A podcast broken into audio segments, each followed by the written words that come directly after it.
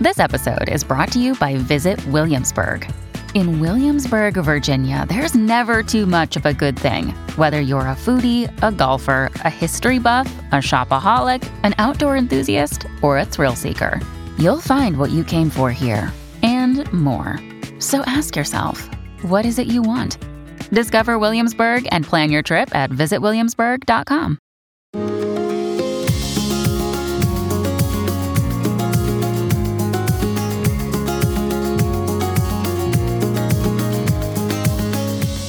Hi, reader. I'm Cindy Burnett. Welcome to my award winning podcast, Thoughts from a Page, which is a member of the Evergreen Podcasts Network. On the show, I chat with authors whose books I have enjoyed about their new releases, and I give you a peek behind the curtain of the publishing industry with my behind the scenes series. With so many books coming out weekly, it can be hard to decide what to read, so I find the best ones and share them with you.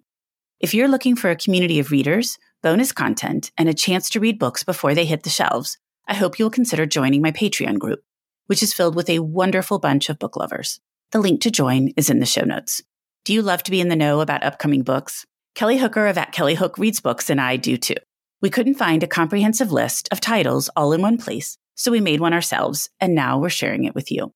Our literary lookbook is a list of 182 books releasing from January to May 2024, curated for our communities. The link to buy it is in my show notes. Today, Celeste Connally joins me to chat about Act Like a Lady, Think Like a Lord. I enjoy the Regency era, so this one was a fun read. Celeste is an Agatha Award nominee and a former freelance writer and editor. Celeste loves reading and writing about women from the past who don't always do as they were told. I hope you enjoy our conversation. Your brain needs support, and new OLLY Brainy Chews are a delightful way to take care of your cognitive health. Made with scientifically backed ingredients like Thai ginger, L-theanine, and caffeine, Brainy Chews support healthy brain function and help you find your focus, stay chill, or get energized. Be kind to your mind and get these nootropic chews at ollie.com. That's O L L Y.com. These statements have not been evaluated by the Food and Drug Administration. This product is not intended to diagnose, treat, cure, or prevent any disease. And now, before we get started with the interview, I want to let you know about something new that I am trying this year. This week and next week, I am asking for anyone who is interested to record a blurb about your top read of 2023, or one of your top reads if you have more than one. Want to participate? Make a voice memo recording on your phone. Find a quiet place in your home, like a closet, with no kids or animals around, so that your recording is solid and clear and doesn't have a lot of echo. Please give me your name, where you are from, and the book. Don't forget the title and the author. That is your top or one of your top reads of 2023. Quickly give a summary of the book and then tell me why you chose it as one of your top reads of the year. Please make sure the recording is under three minutes long. I find it helpful myself to make notes and practice a little bit ahead of recording. When you are finished, email the recording to me at Cindy H. Burnett at att.net. And that's C I N D Y, the letter H, Burnett, B U R N E T T at att.net with favorite read of 2023 as the subject line. The episode will run in early December, so stay tuned. Welcome, Celeste. How are you today? I'm well and happy to be here. Thank you for having me. I'm so glad you're here. I always love chatting with you, so I'm really looking forward to this. Oh, likewise. So before we dive in, you are now writing under Celeste Connally. You were writing under S.C. Perkins before. Can you talk a little bit about that? Absolutely. Um, my first uh, series, as you said, was written under S.C. Perkins, which is my first two initials and my last name. And my real name is Stephanie. And generally, whenever people found out that my name is Stephanie, it just became very difficult because there is another author named Stephanie Perkins. And so there was a lot of confusion that happened. And so whenever I switched into historicals, my publisher said, Would you like to go by a pseudonym? And I said, Yes, please. That would be great. And I chose my middle name, which is Celeste, and um, and a family name, which is Connally. So uh, it worked out well, and I already respond to the name Celeste, so it just it's been perfect, and uh, and everybody's been great about it. So it's worked out well. I'm so glad. And as I told you before we started recording, I may have a hard time switching over from Stephanie to Celeste, but I'm going to give it a really good go. Thank you so much. I understand it's difficult. Yeah. Yeah, that's okay. It's just more my brain, you know? Right, absolutely. Well, tell me a little bit about Act Like a Lady, Think Like a Lord. Well, it's set in 1815 England and introduces us to Lady Petra Forsyth. She's uh, 24 years old, the daughter of the Earl of Holbrook, and she has recently and scandalously announced that she will remain unmarried after the death of her fiance. It was three years earlier. But she has discovered that a presumed dead friend may have been relegated to an asylum run by a dangerous and sham physician, and uh, that her friend was sent there by her husband, no less. And so Lady Petra does the most unladylike and dangerous thing she can, and she begins asking questions. So, how did you decide to write Regency era mysteries? That's a big switch from what you were doing before. It was. Um, my first series is set in modern day Austin, which was a blast to write in. But I've always loved uh, historical uh, dramas and period dramas and and whatnot. I grew up literally from the day that I was born watching PBS because of my mom's love for it. And so I've grown up just watching all of those things and hearing the British accent and hearing that particular cadence that is the the way that they spoke. And and I just loved it. And then of course, you know, I love Jane Austen and everything surrounding that kind of thing. And so whenever it, it was when the pandemic was happening and I was, my comfort was watching a lot of period dramas and, you know, the old ones that I loved, Pride and Prejudice and everything, and, and even Bridgerton and whatnot. And one of the things that I kept noticing was how the the character of the spinster which is pretty much in that time and if you're past the age of 23 24 years old and you're not married you're considered a spinster but it's also a word for just an unmarried woman in general. But they were all just you know portrayed as being this sad and pitiable woman. And i got to the point where i thought you know i'm not real sure that i that i like this. And i wanted to see the spinster character you know show the strength that she had to have to live in that period of time and to survive because it was very, very hard for women in general, but for a spinster, it was even worse. So I decided that I wanted to make a character who was unmarried and scandalously so, and to, um, you know, to go out and, and hopefully right some wrongs, especially whenever it comes to the wrongs of the women at the time. And uh, my agents loved it and they shopped it around. And Minotaur, who is my publisher from my first series, they loved it as well, and so they picked picked me back up, and um, and it's just been a wonderful ride. I've loved it.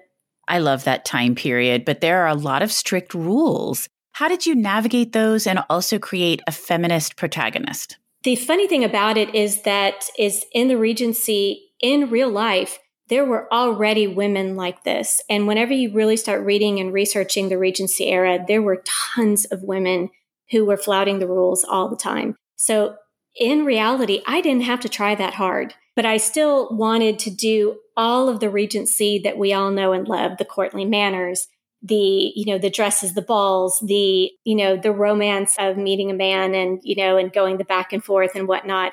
And I wanted all of that, but then I wanted my character to just have a little bit more of a relatable, more modern sensibility. And so that was that was so much fun to do. But as i said once i really began researching it it really wasn't that hard. I, so what i just did was i just had her try to do things that were that pushed the envelope just a just enough but still stayed true to the fact that she was a well-bred young lady. And i chose to use a a woman who was the daughter of an earl because i wanted her to have access to all the things that are most you know important for a mystery like this to really really work. And you know i wanted her to be able to have access to the balls to the to the parties to all of the upper echelons of society and so you know so it really came about very very easily much more easily than i thought it would. And it was just it was a blast to write. And every time that i thought that i might be going a little too far i did rein it back in a little bit. But really and truly i didn't really have to as much as i thought that i would. Oh that's great. Because you do think of that era as having very rigid conventions and ways that they operated. And so that's interesting that when you really dove into it, you didn't find it that difficult to get outside some of that. Right, right. You know, I the the rigidity was fantastic to play off of because um, you know, whenever she's a woman trying to do trying to sort of open up her world as a woman to try to reinforce her rights and reinforce her ability to do what she wants in her life and not be dictated to by the men in her life that rigidity was a great foil. So it worked out perfectly. Oh, good. I'm so glad. Well, what do you hope your readers take away from this book? I, I hope that they do think about what women of the time had to go through because this actually was real. Uh, that at the time, even before this, and even up until I believe the 1920s or early 1930s, a male member of the family could relegate a woman to an insane asylum for no reason whatsoever. I found some instances where there was a man once who just wanted to marry another woman. And so he just shoved his wife off to the insane asylum. And so that kind of thing was just so easy. It happened all the time.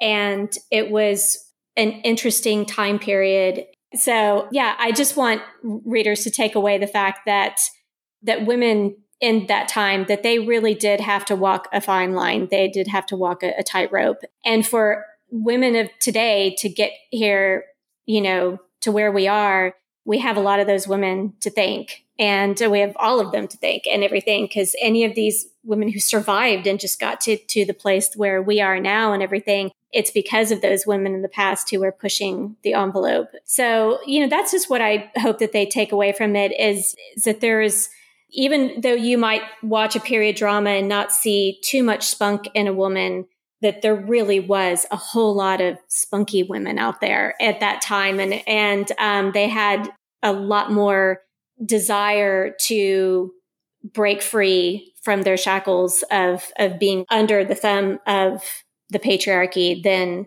you would think. And so it was really fascinating to research and and I hope it comes through in the book. Most definitely does. So, this is a start to a series. Was there something that you had to make sure you kept in mind as you were writing this series? Were there things that you worried, I don't want to limit Petra in the future? I don't want to go in a direction that later I would be like, why did I choose this? I did. Of course, I, you know, I thought about everything two and three times over again and more because uh, I wanted to be able to have you know, hopefully, I, I, more than two books, but uh, you know, we'll see how that goes. And it's uh, you know, it all depends on how readers re- respond to her, and but uh, fingers crossed. But I really, I really want her to grow, and I really want her world to expand and whatnot. And so, you know, I did, I did have to think about it quite a bit to make sure that I didn't, I didn't put her in any pigeonholes. And there's, you know, one way that I might have, but I think that uh, by the time you read the end of it, that you'll see that I didn't. And so that was, that was definitely fun to look at too. And, you know, whenever you write a series, you have to write a little bit of it based on hope, you know, hope that you'll get more books and be able to expand their world. And so that's a fun thing to do, but then also write something that is 100% satisfying to you as the author and hopefully as to the readers if it is the only book or only two books. I know for sure that I will have two books, and so there will be more Lady Petra coming. But uh, but still, that is that's how I see it.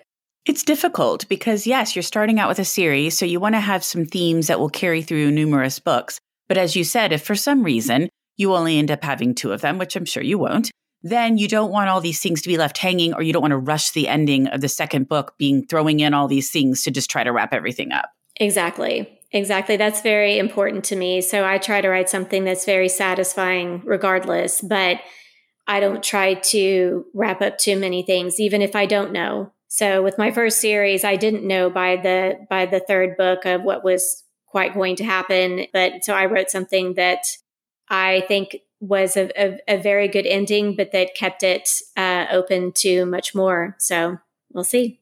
And I always wonder about characteristics. Like I know other authors have said sometimes they will give their protagonist some characteristic that at the time seems so logical and great. And then later on, they're like, why in the world did I say she'd never wear blue jeans or whatever it was? Right. and so it's really hard to kind of think through some of those things when you're just beginning. And I'm sure there will be things later that you're like, why did I say that she did this or wore that or whatever? But it's just kind of interesting to think about it on the front end.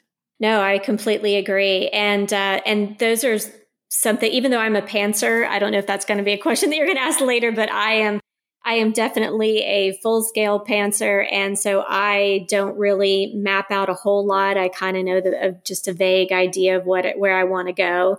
And so, but that that aspect of it is something that I do think about is whenever I write a particular character trait is do I want to have that continue? So that's one of the few things that I think about a lot. Makes sense. And in line with being a pantser, what surprised you the most as you were writing this one? You know, certain characters really and surprised me about where they they might have ended up. And so that that's the thing, you know, about being a pantser is and and also, well, just for any writer, you always hear sometimes the characters take over and they really, really do. And I there's a character of a street urchin named Teddy who is one of my favorite characters to write. And he just charmed his way into the book and just practically arrived fully fledged in my mind and just completely took over. And so I would love to have more of him in a book. But yeah, it's so as far as really surprising me, I think because of the way that I do things, it all surprises me a little bit, but in the most amazing way. I I find it such a magical experience to to let the book sort of unfold as it's going to and you know shape it up and whatnot. I think every writer has their process and whatever works for them is spectacular. But personally, I'm not a writer anyway, but I couldn't even imagine just sitting down and starting to pound something out. I just find that so amazing that you can do that.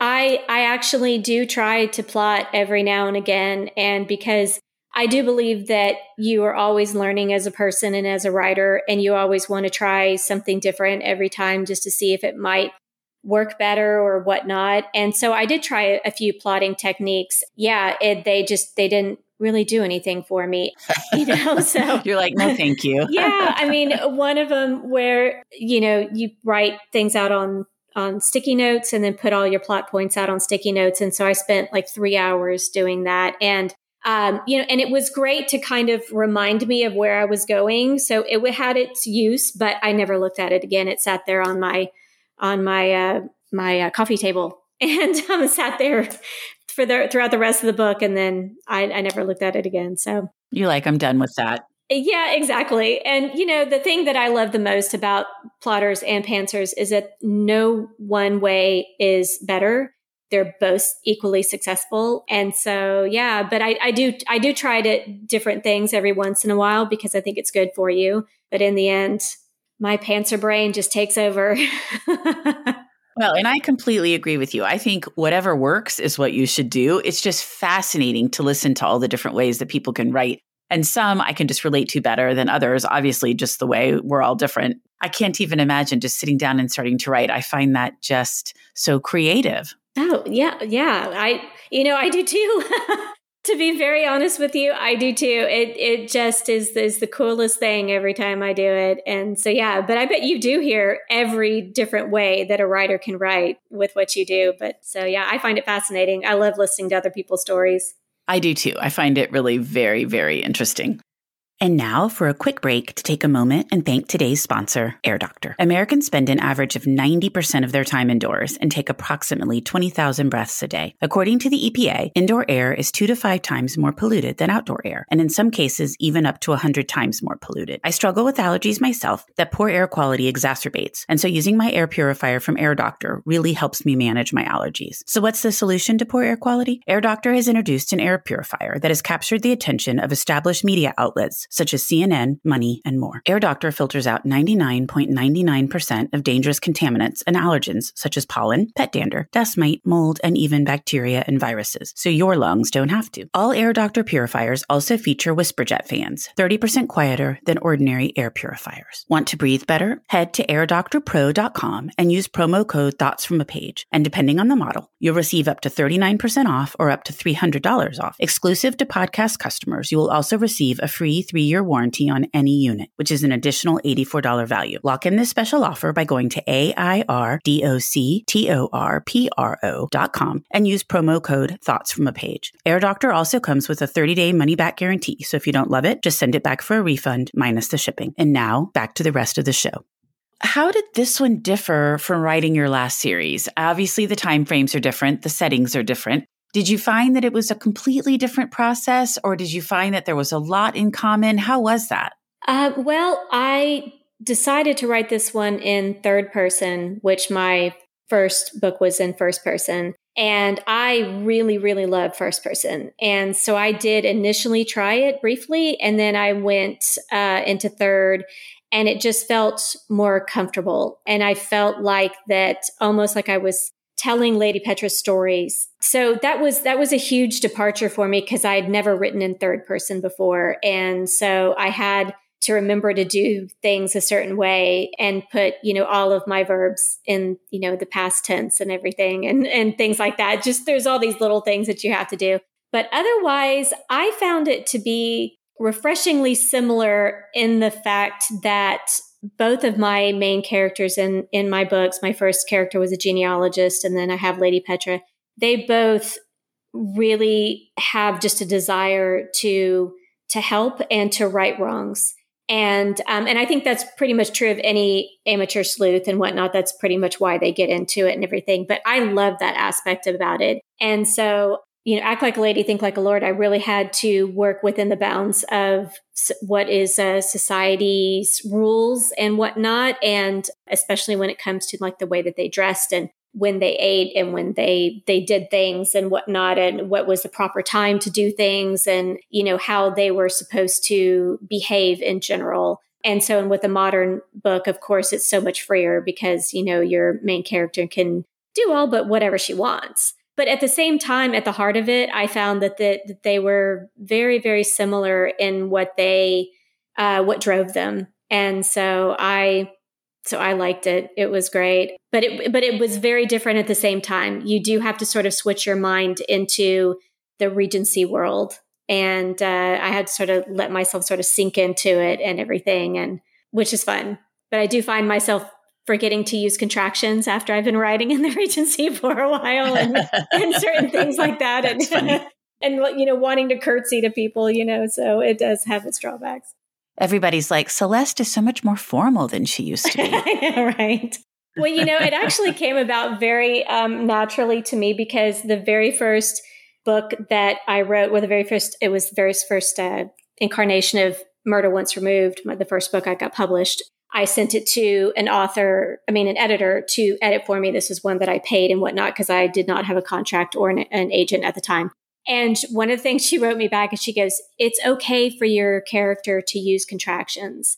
And she goes, You speak very formally. And then I went, you know, and right then and there, that was, you know, back in 2013 or 2011 or something like that. I mean, it was a long time ago at that point, that's when I kind of knew that I would be able to write a historical novel to some sense because I had that sort of formal speak in my mind. And I think it's from, honestly, from all the period dramas that I watched growing up.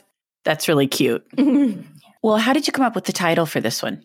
That was a collaboration between my agents and me. And uh, we went through God, probably a hundred different titles and you know just trying to find the right one and the right uh, you know we wanted something that was punchy that kind of that kind of screamed that there was a, a that the main character was going to have a little bit more moxie than you would expect that this was not you know just some gentlewoman character who was going to glide through life and everything that she was going to um, she was going to surprise you and so we went through a lot of things. And then my agent came up with act like a lady, think like a duke. And, and I thought, you know, of course there is a duke in there and everything, but that wasn't really the thing. It was really there. She's really going up against a lot of lords as well as just men in general. And so, and then of course, you know, with the sort of the act like a lady and then think like a lord, the two L's there just worked out and it just sang from the moment that I wrote it on the page, and, uh, and everybody just went bonkers over it, and that's how it came about. So, but it is it's weird because you know I've I've usually come up with most of my titles on my own and everything. So this was the first time that just went back and forth and back and forth a million times and everything. But I'm so glad that we did because it worked out really well. That's right, because you used to have a list of titles. So you had a list of titles, and then you would look at what you were going to be writing and figure out how one of those titles would work with what you were writing. Isn't that correct? Yes, pretty much. Yeah. And so, you know, with my other series, which had genealogy and themes, I had this, just this list of genealogy titles going. And, And uh, and now I do have a list going of titles because we've come up with some really really good ones. And so I hope that I'll be able to use some more of them, which would be so much fun. But uh, but yeah, but this first one, I just am so in love with the title.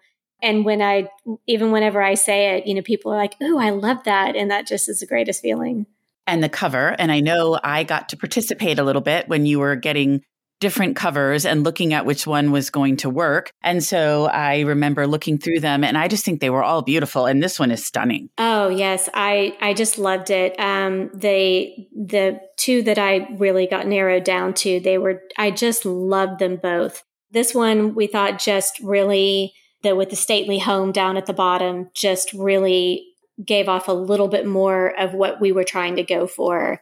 But I would have been happy with either one of them, but this one is just uh, I look at it and I just absolutely love it every single time. It's stunning. Thanks. Well, before we wrap up, Celeste, tell me what you have read recently that you really liked. Oh, gosh. I did a lot of reading this summer and I loved so many things. So, what I'm reading right now is A Traitor in Whitehall by Julia Kelly. And uh, it's World War II set and um, spy themed. And I really love that kind of thing. And um, so, and it's fantastic and then a romance that series that I love and is actually about to come to an end. Uh, two of them actually. Um, one of them is the Evie Dunmore League of, of uh, Extraordinary Woman series, and um, so the Gentleman's Gambit is the fourth one and about to come out. But I read the third one, and then uh, Martha Waters to Swoon and to Spar, which is the next to last book in in her series, and those are just fantastic. That those that's Regency romance.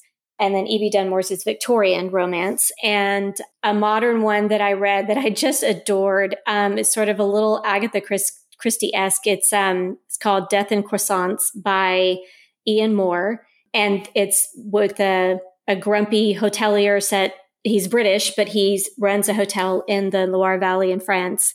And it's just a delightful series and i can't wait for the next book to uh, they're out in england but they're not here. And and so that one was a lot of fun. Yeah and then one other one that i read that i really loved was the three lives of alix st pierre by natasha lester i just loved that one and it was fantastic on audiobook. I have not read her before but people always recommend her. Mm-hmm. I, that was my first one of hers I loved the Julia Kelly. I have always liked her books. I loved when she was writing historical fiction, and I'm glad that she's now moved into the historical mystery phase. And I thought A Traitor in Whitehall was outstanding. Oh yeah, I'm just loving it. I'm I've I've been a little bit backed up, so I haven't gotten almost to the middle of it, and I just absolutely love it. So, and like you, I've loved her um, his World War II historical fiction. So she's a great writer, and yeah, so it's it's been it's been a wonderful read. I've looked, been, been looking forward to it, and it's lived up to it completely.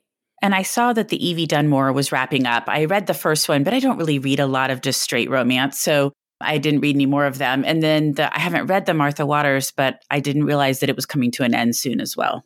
Yeah, um, yeah, they're great. They're fun, fun, fun, witty, witty, banter-filled romances, and um, and so yeah, this is the swoon to swoon into spar is the next to last, and then the final one comes out next year, and uh, and they're just so much fun, so much fun, and um, so yeah, and Evie Dun- Dunmore's are they're very very feminist and a lot of fun. They're fantastic on audiobook as well, and uh, so yeah, so if anybody out there likes romance, it's those are especially historical romance, those are fantastic ones. She does a really great job.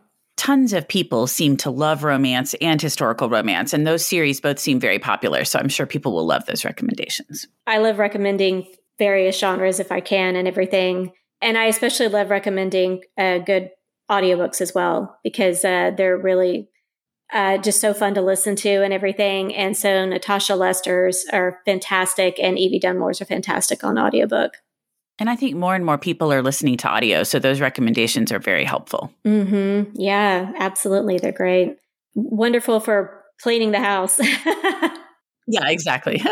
Well, thank you so much for joining me today. I always love chatting with you, and I'm glad you're back. And I can't wait for everybody to read Act Like a Lady, Think Like a Lord. Thank you so much, Cindy. This was wonderful. It was so great talking with you again.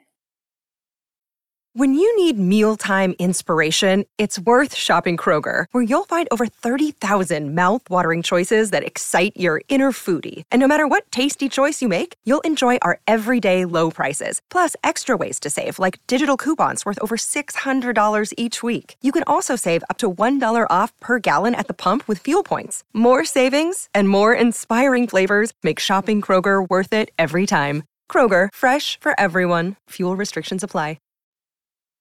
Thank you so much for listening to my podcast. I would love to connect with you on Instagram or Facebook, where you can find me at Thoughts from a Page. If you enjoy the show, please consider joining my Patreon group to access bonus content and support the podcast. If you have a moment to rate the show or subscribe to it wherever you listen to your podcasts, I would really appreciate it. It makes a big difference. And please tell all of your friends about Thoughts from a Page. Word of mouth does wonders to help the show grow. The book discussed in this episode can be purchased at my bookshop storefront, and the link is in the show notes. I hope you'll tune in next time.